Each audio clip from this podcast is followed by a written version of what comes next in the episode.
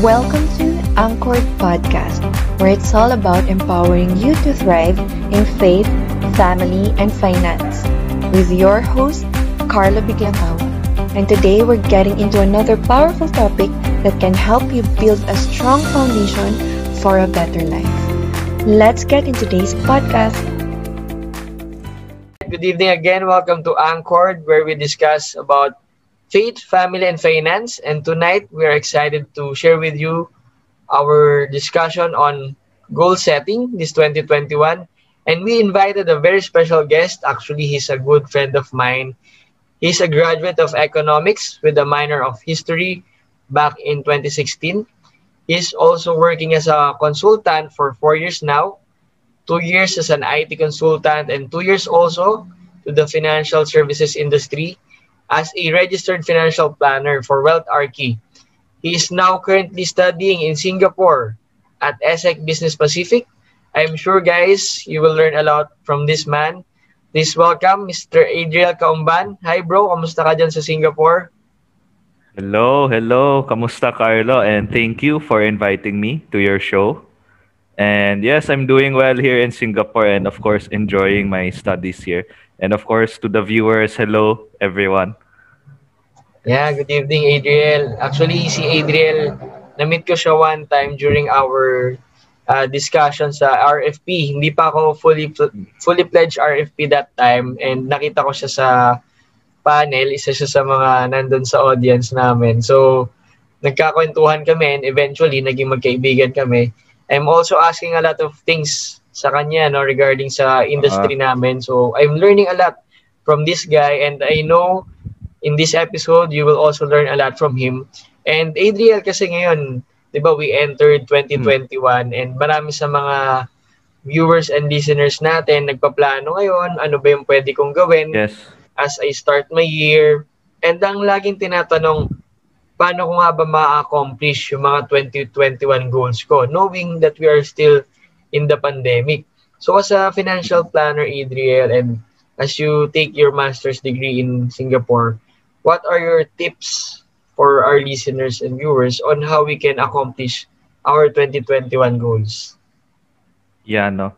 So, bago ko sabihin, no, yung mga payo ko for this mm. year, uh, hindi natin madedenay, no, na mahirap talaga yung year 2020 para sa atin lahat. And 2021 may be a bit different, but of course, yung first six months of the year, we're just coming off 2020 eh. So, baka may konting adjustment pa tayo for the first yeah. six months. So, of course, no, since we're talking about goal setting, lalo na 2021, and it, this is the new year, it's January, so isipin ng lahat, fresh start, no? And of course, I want everyone, no, especially your viewers, to have that in mind, no? Mm. Na fresh start ngayon, 2020, tapos na. So, ngayon, 2021, ano yung kailangan kong gawin, no? So, one of the things I did actually to start the year was actually create a cover photo for my laptop, no? Tapos linista wow. ko lahat ng goals ko for this year. So mga six goals ako for this year, both long term and short term, no? So my first tip is always have an end in mind. Mm-hmm. No? Bakit? So kapag may end in mind ka kasi, mas magiging totoo yung gusto mong gawin or yung goal mo. Kahit 2021, 2022 pa yan, 2023, etc. So, kahit short term or long term, parating kailangan may end in mind tayo. Sige, bigay ako ng isang example. Back in 2017, I already had a goal na, okay, magma-masters ako. So, yun yung end. Magma-masters ako. Pero hindi ko alam kung paano ko, ano, uh, i-attain yan. No? So, nag-research ako, nag-attend ako ng mga forums, ng mga seminars, up until last year, mm-hmm. nagkaroon ng chance, no? At, so ano yung chance na yan? In-email ako ng isang recruiter na walang GMAT sa isang school na, well, yung school na pinuntahan ko ngayon. So, yun, kinuha ko yun. Tapos, I went to the process. Now, here I am in Singapore. So, having that end in mind helps because it makes it personal. It makes it relatable. And of course, it would help you act on it. And connecting this to my second tip, always dream that you can make it, but always have short-term goals. No. Okay. So, sa going back to the example I said earlier ayun, nag-attend ako ng mga seminars, nag-research ako, tapos chinek ko din kung ano yung pwede sa akin. At first, inisip ko economic. So yung mga economics na masters yung chinecheck ko, pinuntahan kong forum. But eventually, I realized baka finance. So yun din, chinek ko din yun. So yun yung mga short-term goals ko. Like, attend itong um, forum on this month. Attend this seminar on this day. So parang may progress ako or sense of progress leading me to that goal. And then yeah. eventually, I found that, okay, consulting talaga yung gusto ko. So, yun yung um, napuntahan ko right now. Sige. Uh, maybe just for your viewers, no, another example. May client ako na yung goal nila was actually last year marriage. Okay. So, yun, plinano namin. Tapos sabi namin, sige, October, marriage. So, sinet ko yung plan, paano yung investment, paano yung like budgeting din dahil malapit na eh, six months na lang. So, sabi ko, of course, money market fund, pero ito yung kailangan nating i-set aside for the both of you para at least may wedding. Kaso COVID struck, di ba? So, ayun, nag-uusap kami via messenger kung paano namin i-adjust. Tapos, at some point, um, sinabi namin na best na ganito yung budget nyo. And then, continue on your wedding despite the conditions. No? So, yun, they got married just recently last week. And of course, wow. I'm happy to them. So shout out na lang sa kanila. Congratulations. Shout out natin. Ano so, ano bang pangalan kung pwede? Yeah, congratulations. okay. Uh, they wanted confidential, so uh, sure, sure. we just keep it confidential. But the point is, um, parating may milestones along the way. So, after three months, ito na yung budget nila. After another three months, ito na yung budget nila. So, at least, palapit na palapit ka sa goal mo. Kaya kailangan na may end ka in mind at the same time practical may short-term goals to reach that end, no? Yeah. But another point I want to um, share with you because of the pandemic which is actually be flexible with your goal. Okay. Um, because by being flexible mas madali ka mag-adjust, madali ka mag um, alam mo yun, to weather the circumstances kahit pandemic, kahit um, post-pandemic, at least ready ka. Well, not ready, but mostly prepared on the circumstances that will drift you away to your goal, but may lead you back to your goal. No? So those are the three things I wanted to share. So have an end in mind. Always dream you can make it, but have short-term goals. And lastly, be flexible. I like what you mentioned about flexibility, Adriel. Kasi right now, talagang marami sa atin nagpaplano pero hindi mo may iwasan na yung plano mo nagbabago. And bare-relate din natin siya pabalik dun sa short-term goals naman. Kasi di ba bago natin ma-achieve, for example, yung goals natin for 2021, magsisimula yan sa mga building blocks, no? Yung mga maliliit yes. na accomplishments which is ang motivation talaga natin is yung end in mind nga natin. Kung for example, si Adriel, nagma-master's degree siya kasi gusto niya mag-improve sa consulting business, sa craft, kung nasan siya nagtatrabaho ngayon. So, napansin ko lang, ang ganda pala uh, pagsunod-sunod rin ng mga sinabi mo, no? From flexibility, short-term goals, and pabalik sa end in mind. Kasi nga, kailangan natin ng ano eh, ng motivation. And at the same time, yeah. para ma-motivate tayo, kailangan ma-appreciate din natin yung mga small accomplishments. Yes. So take note sa mga viewers natin, di ba? Kailangan eh, appreciate din natin i-tap natin yung back natin oh, kapag may mga ano tayo, small yes, accomplishments. Give a pat on your back. And of course, be thankful din sa mga tao that help you along the way. Because those things won't be possible if those people are not there. Di ba?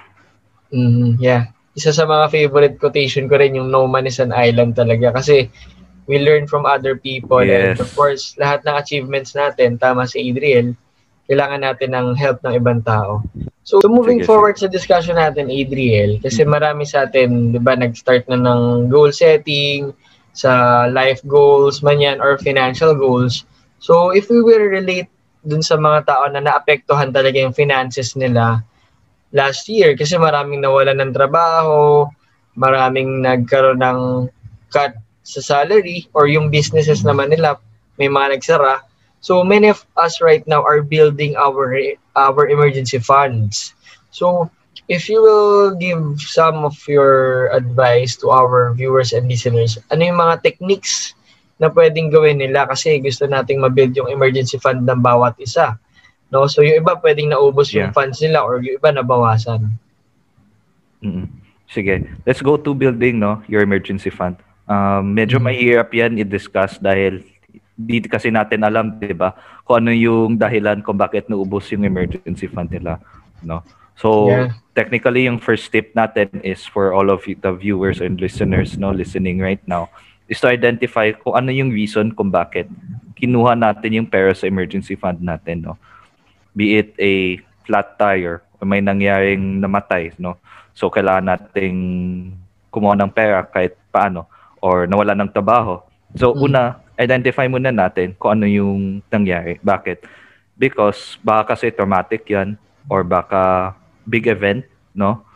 Or malaking dahilan kung bakit nawalan ng pera. Kaya kailangan mo na ng konting reflection or mm-hmm. like coming to terms with the event because if we cannot come to terms with the event, hindi tayo maka-move forward eh.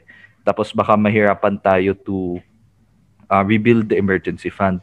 Um, there might be tendencies na mag ano tayo um ano ba to? Like spending, like personal spending for um, yourself, like, um, yung mga happy spending na kailangan kong itong spending ngayon dahil malungkot yes. ako ngayon. So, mm-hmm. coming to terms first because mahirap mag-build ng emergency fund na malungkot eh. So, mm-hmm. kailangan, um, hindi naman kailangan masaya, but at least getting neutral or heading towards a good or better uh, mood will really help in rebuilding the emergency fund. No, so that's my first step. Second tip is, of course, yung parati nating sinasabi, cash is king. So, mm. as much as possible, always have multiple sources of income. No, uh, if it's not difficult, well, if it's difficult to find multiple sources of income, uh, mas mabuti na dyan ka muna sa trabaho mo. Blessing na may trabaho ka ngayon. No? Yes. Um, para sa mga tao na nawalang ng trabaho, um, you can always start your own, if possible naman, no? find your own freelancing job or maybe start your own business. So, pwede natin ibalik sa goal setting na baka ito yung panahon na okay, kailangan ko i-evaluate yung gusto ko sa buhay, ano yung goals ko sa buhay. Yeah. Gusto ko ba mag-business or do I need to spend time more with my family? Because always having that support system can always lead to something better. And of course, related yan sa building ng emergency fund. Because pwede kasi maging inspiration yung pamilya mo eh. okay, kailangan ko maghanap ng trabaho ngayon. Da may pamilya ako. Mm-hmm. Tapos kailangan ko i-build yung emergency fund ko. So that's tip number two. And maybe my last tip is don't panic. No? Nawala na yung emergency fund mo, that's fine. So mm-hmm. how do we now rebuild it? So there are many ways to rebuild your emergency fund. One is, again, stop all investing and then, of course, lahat ng investment money mo, re- redivert lang to your savings account. Tapos once okay na siya, balik na naman. Okay. No? To your investment goals. Yung iba kasi pwed, nagpopon. Alam mo yun, may mga um, mga jewels, no, gold, diamond. Nagpopon, tapos may pera, di ba? Tapos binabayad ng interest hanggang mabalik yung pod. Well, that's an option but can be explored further. Another option is kung anong pera nila ngayon, let's say job, pwede sila mag ayun, start a mini business, gumawa ng second or third cash flow. Para yung cash flow na yun, yun yung bibigay sa emergency fund. Tapos yung main business nila or main job, yun pupunta sa ano, sa main investment goals nila. Tapos kapag okay na yung emergency fund nila, ayun, yung sources of cash, pwede nang i-divert to your investment goals. Ano lang yan, parang investment allocation or portfolio management strategy. Pero mahirap itong topic. Maraming ways, I would admit na mahirap din for me. Because when I was also rebuilding my emergency fund, kailangan nagiging matalino ako on where I get my sources of income. So I did Sun Life, I did Wealth Archie, nag-YouTube pa ako. Tapos eventually nag-rebuild din yung emergency fund ko. Yeah, grabe si Adriel guys, marami ng followers to sa YouTube. Actually yung Wealth Archie, isa sa mga idol ko to uh, na YouTuber. And like what Adriel mentioned a while ago, maganda yung meron tayong multiple sources of income. Ang napansin din namin ngayon, Adriel, di ba? Maraming naging entrepreneurs sa mga kababayan natin. Actually, even worldwide sa ibang Mm. bansa rin. So marami kasi tayong Yes, mga yes. skills na pwede pa na nating pagkakitaan. Marami 'di ba sa atin mahilig magluto or mag-bake. Meron din naman mga may talent sa hosting. So nag-conduct ng Mm. mga webinars or yung iba naman magaling sa music. So meron silang mga online tutorial classes. So this is the opportunity talaga na mailabas natin yung mga talents or skills natin and leverage sa internet kasi because of our connectivity we can reach sa iba't ibang tao not only in our country but even in other nation like ngayon si Adriel imagine nasa Singapore siya pero nakakausap ko siya so Mm. talagang ano no naging challenging for all of us even sa akin din no as we rebuild our emergency funds din this pandemic unti-unti siya eh. so ang maganda dito is lumabas yung creativity natin sa mga gagastusin natin ano ba yung pwede Yes, natin i-lessen. And like what Adriel mentioned, mahalaga yung portfolio management. Ano ba yung pwede nating i-prioritize as of this, this moment? Kung talagang na-deplete yung savings, baka pwedeng bawasan mo na ng konti yung investment mo, then babalik mo na lang siya afterwards. Sobrang ganda ng mga insights mo, Yeah. Adriel, and take note sa mga listeners natin. This will be helpful for you. And we hope na ma-discover mo rin yung another source of income na pwede mong pasukin this season. Kasi yan yung magiging ano natin eh. Kumbaga, pang-boost ng cash flow natin para hindi naman tayo kapos na kapos or even mag-overflow pa. Ayan. So, Yes. Dahil marami But I just want to add, no? Ah, sure, sure. Go ahead, Like, like for those na-realize ko lang actually ngayon, no? Sa mga tao na medyo nahirapan pa with their portfolio management skills, no? Maraming videos or tutorials sa YouTube or articles that can help you with that. Um, search nyo lang basic portfolio management, no? Tapos lalabas yan. Tapos sa mga tao na, of course, nahirapan, di ba? Maghanap ng secondary income stream like what you mentioned, Carlo. Mhm. Yung isa pang option pala, instead of finding that income stream, baka pwede nilang i-leverage kung, an- kung saan sila ngayon sa kumpanya. Halimbawa, junior consultant ka, no? Pwede mong kausapin yung manager mo na ano yung skills na kailangan ko para magiging analyst level na or consultant level. Yan. Dahil part yan sa career development and Yes. growth mo rin eh. Tapos Yeah. malay mo, yung mga skills na yan, yan yung paraan pala para makuha yung second income stream mo. Agree. Kasi, di ba, sabi nga, the more we learn, the more we will earn. And at the same time, if we will communicate to our immediate heads, kung ano ba yung pwedeng direction natin sa career natin, it will also Mm. help us na mag-move forward. And Yes. ngayon, Adriel, uh, moving forward sa discussion natin, marami Mhm. din sa ating ngayong pandemic, di ba, nagkaroon ng mga claims sa insurances or mga medical Ay, oo. expenses.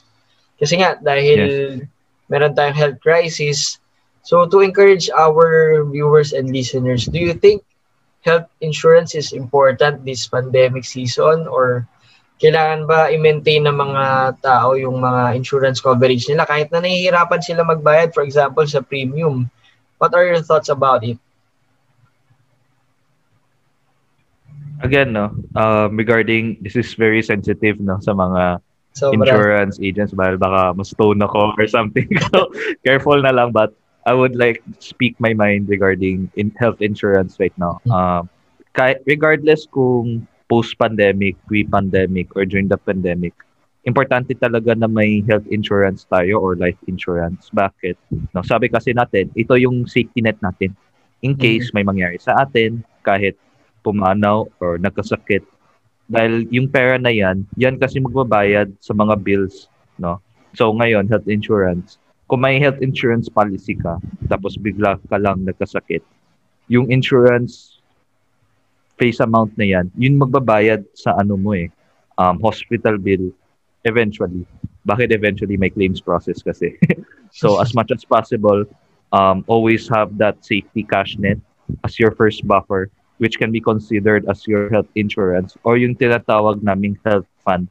Kaya Mhm. kadalasan sa clients ko, ini-encourage ko most of the time to have their own health fund.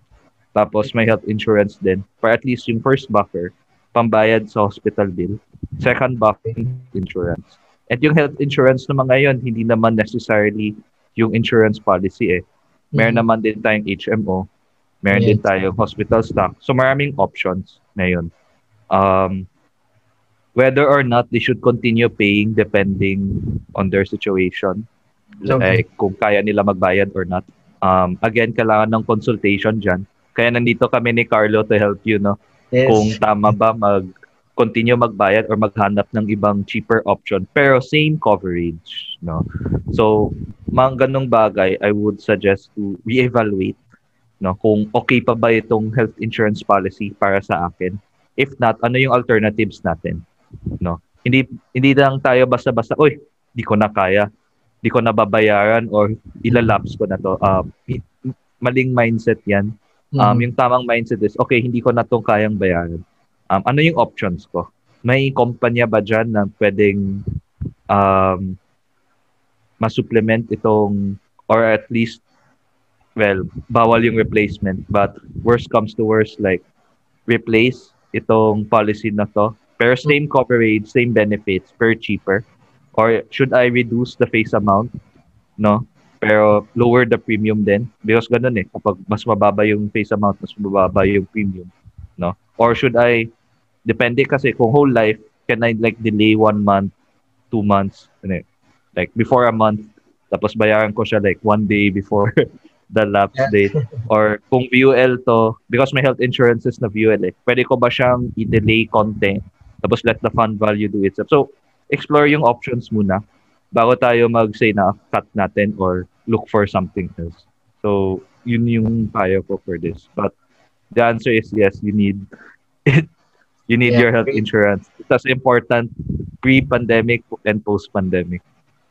Yes, agree. Sobrang totoo yung sinabi mo, Adriel. Kasi right now, we need safety nets. And of course, we want to protect our family members in case of uncertainties. And maganda yung sinabi mo na ano, no, we need to assess pa rin. Kasi walang specific approach na pwedeng maging effective sa, sa lahat ng listeners or viewers natin. Kasi sabi nga natin, meron tayong kanya-kanyang journey pagdating sa finances natin or even sa health funds natin. So, if you need uh, professional consultation, you can approach financial planners like us ni ADL. So, sobrang halaga talaga ng insurance and this is one thing na kailangan pa nating mas spread sa Philippines kasi medyo mababa pa Yeah. rin yung insurance penetration natin. So, meron tayong another side of the boat, ADL. eh. Kasi di ba marami sa atin din na, yun nga, nawalan ng work, nag-struggle yung business. Pero yung another side of the boat, there are people naman ngayon na mas lumaki yung savings kasi work from Okay. home, tapos ah, wala silang ganong ginagastos ngayon. Kung dati madalas sila mag-coffee shop ngayon dahil medyo social distancing, nabawasan yung mga ah, pagbili sa labas ng pagkain. So I've been speaking with people din na marami silang excess funds and nagtatanong sila, ano ba yung pwede kong gawin ngayon? Kasi biglang nakaipon sila more than their emergency funds, Mm. meron na rin silang insurance protection and all. So for someone who wants to start investing this season, what are your tips and ano ba yung mga pwedeng parameters nila at least? Kasi syempre, ah, pagdating sa investing, meron din tayong mga ah, risk tolerance and other stuff na kailangan i-consider. So, what are your thoughts, bro, about investing? Gusto ko yung tanong na yan.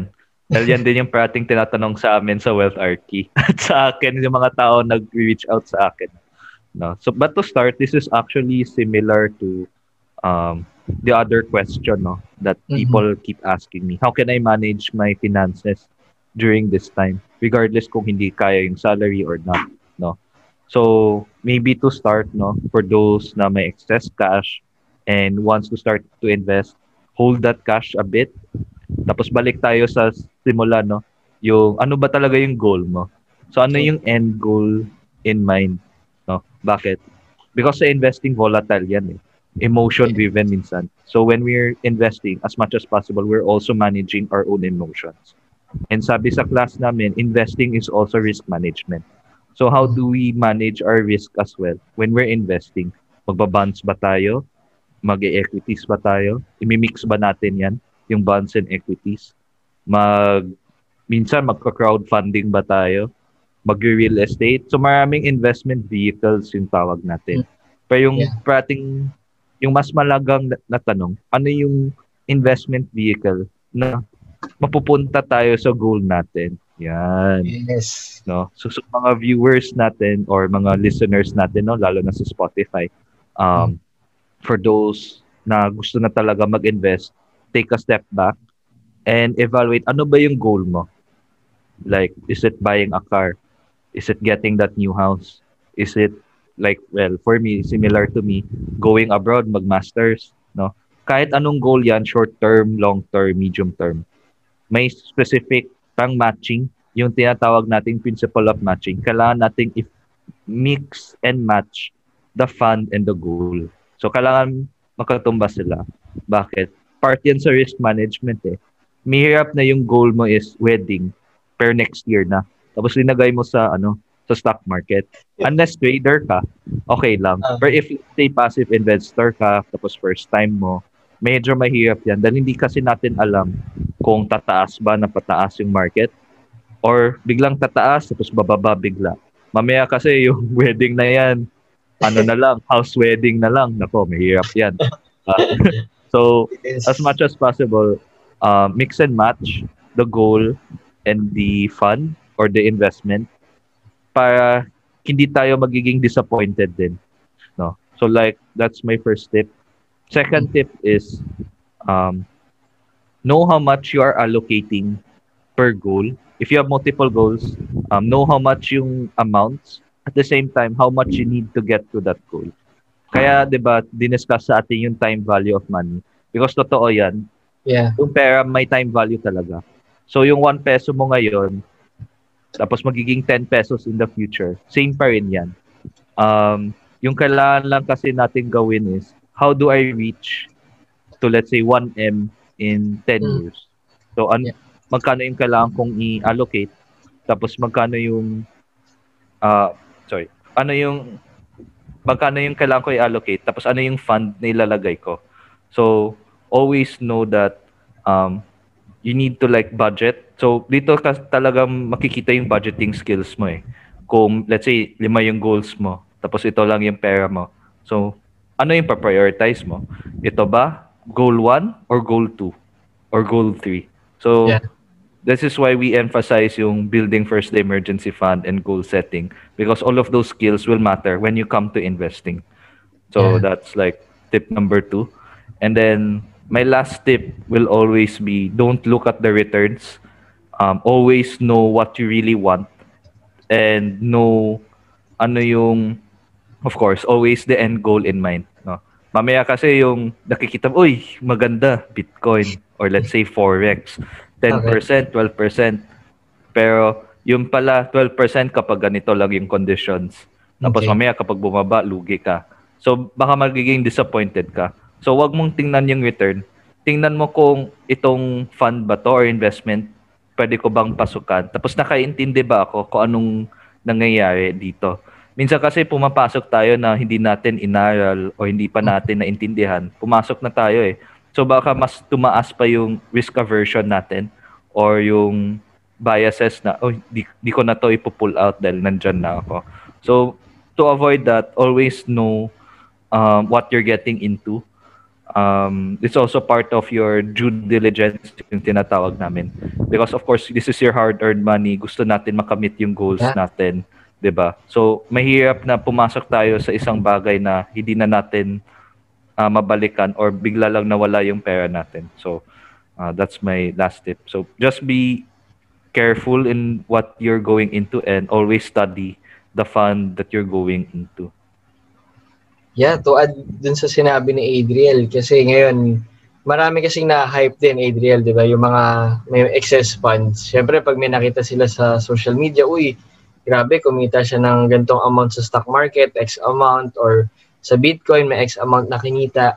Kasi di ba sabi ni Adriel, and ako rin, what I always share sa mga nakakausap ko rin, it's important to know the risk of a certain investment. Kasi nga, minsan, yung kwento na sinabi ni Adriel, kung ikakasal ka few months from now tapos naglagay ka sa equity or medyo mataas yung fluctuations, so medyo ano rin, hindi natin mamamanage yung risk kasi yung yeah. uh, yung time na kakailanganin natin yung money is malapit na.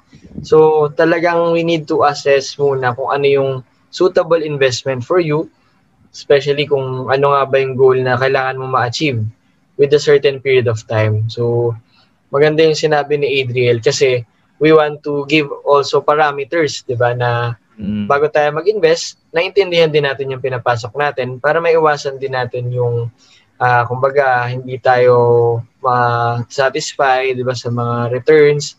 Pero on the positive side kasi kapag in-apply naman natin yung right matching of investments in according in accordance to our goals, mas ma-achieve din natin talaga yung gusto natin. So, yun naman yung goal natin for our uh, fellow Filipinos and even if we have listeners na ano, no, ibang nationality.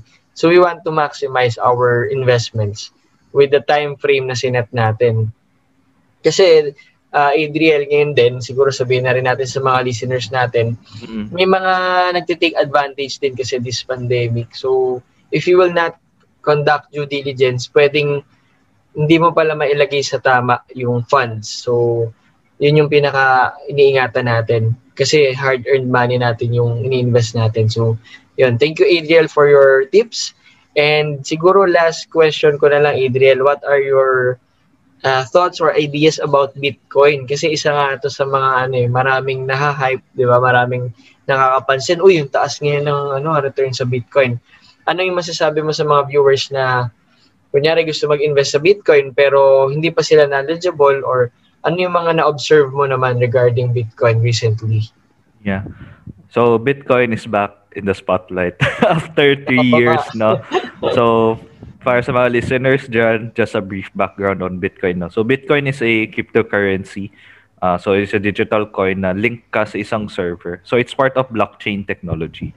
Um, so wala tong peg na currency but they're actually planning to have it pegged to a currency. They've been trying for three years. No? So going back to your question, what are my thoughts on Bitcoin? Yung mga recent rallies kasi brought me shades of what happened back in 2017, late okay. quarter, 2017 if I believe na bigla lang tumaas no yung Bitcoin to 9,000 mm. tapos yeah. bigla nag-deflate the following year so nag-take profit ng lahat ng mga tao pero what's different now versus then before that was based on hype now okay. it's because of the pandemic no there were people looking for a safety net or a hedge, no? And actually, Bitcoin is one of those hedges like gold simply because walang tied currency or walang tied like the petrodollar, no? Yung petrodollar kasi the dollar is pegged to the oil. Pero yung Bitcoin, wala siyang pegged eh. It's not pegged to gold, it's not pegged to oil. It's actually just Bitcoin.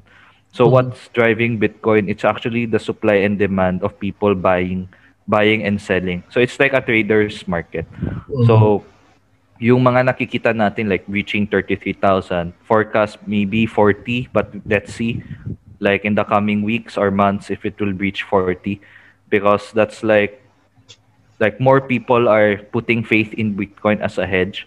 But I would just like to like warn our listeners right now that if you don't understand Bitcoin, wag muna. no? Aralin niyo muna yung blockchain at yung Bitcoin bago kayong pumasok. And personally, I don't still see Bitcoin as a long-term investment. It's still more of a trader's game okay. because um, lahat ng mga tao ngayon nandun eh and they're trading Bitcoin. So we're not sure what will happen after the pandemic if let's say yung 40k back to 20 or back to 15.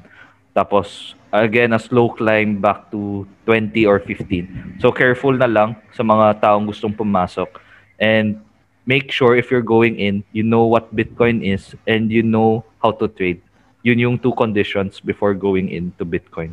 And yeah, sure, kasi kailangan din nila maging maingat. Siyempre, ano pa din eh, maraming uncertainties. One last one last thing no besides yung uncertainties be careful din sa mga scams no yeah. going back yung previous point na doing due diligence no and what you mentioned earlier na a lot of there are also people taking advantage one of those people are actually those setting up mga scam na bitcoin or blockchain technologies so again just be careful mamaya kasi scam yung pinuntahan nyo so always make google your best friend always like double check yung reviews, yung yes. people um, investing in it, kung okay ba yung platform or not. Because, of course, ayaw natin, di ba, na yung hard-earned money natin napuntahan lang sa scam or nawala lang.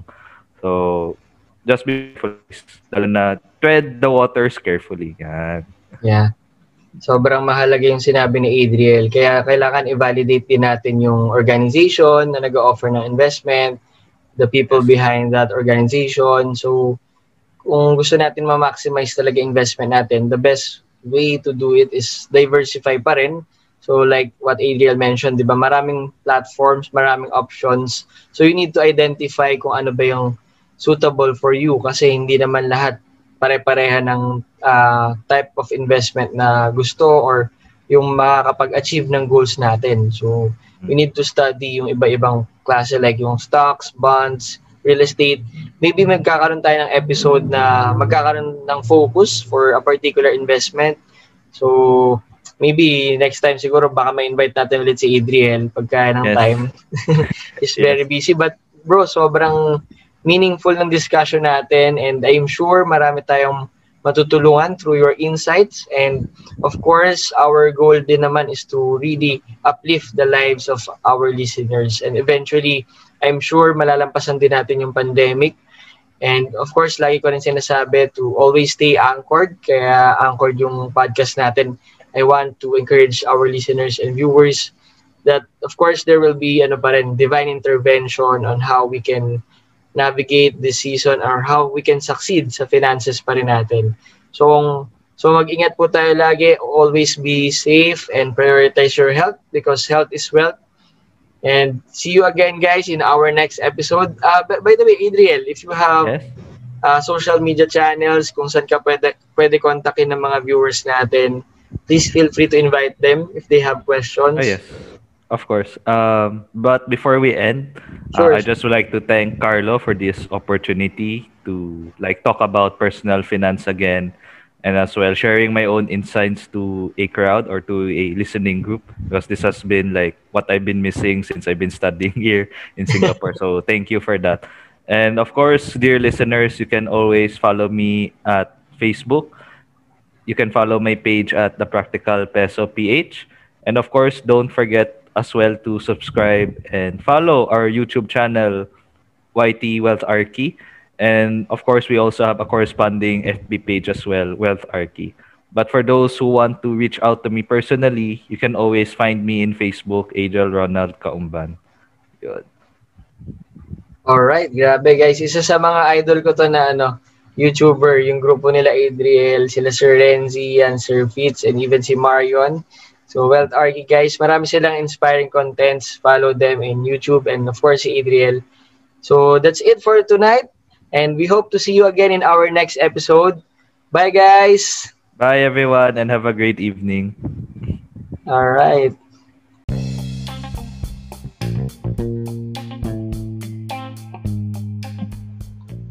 If you have questions regarding our topic, feel free to message us at carlobiglangawa28 at gmail.com.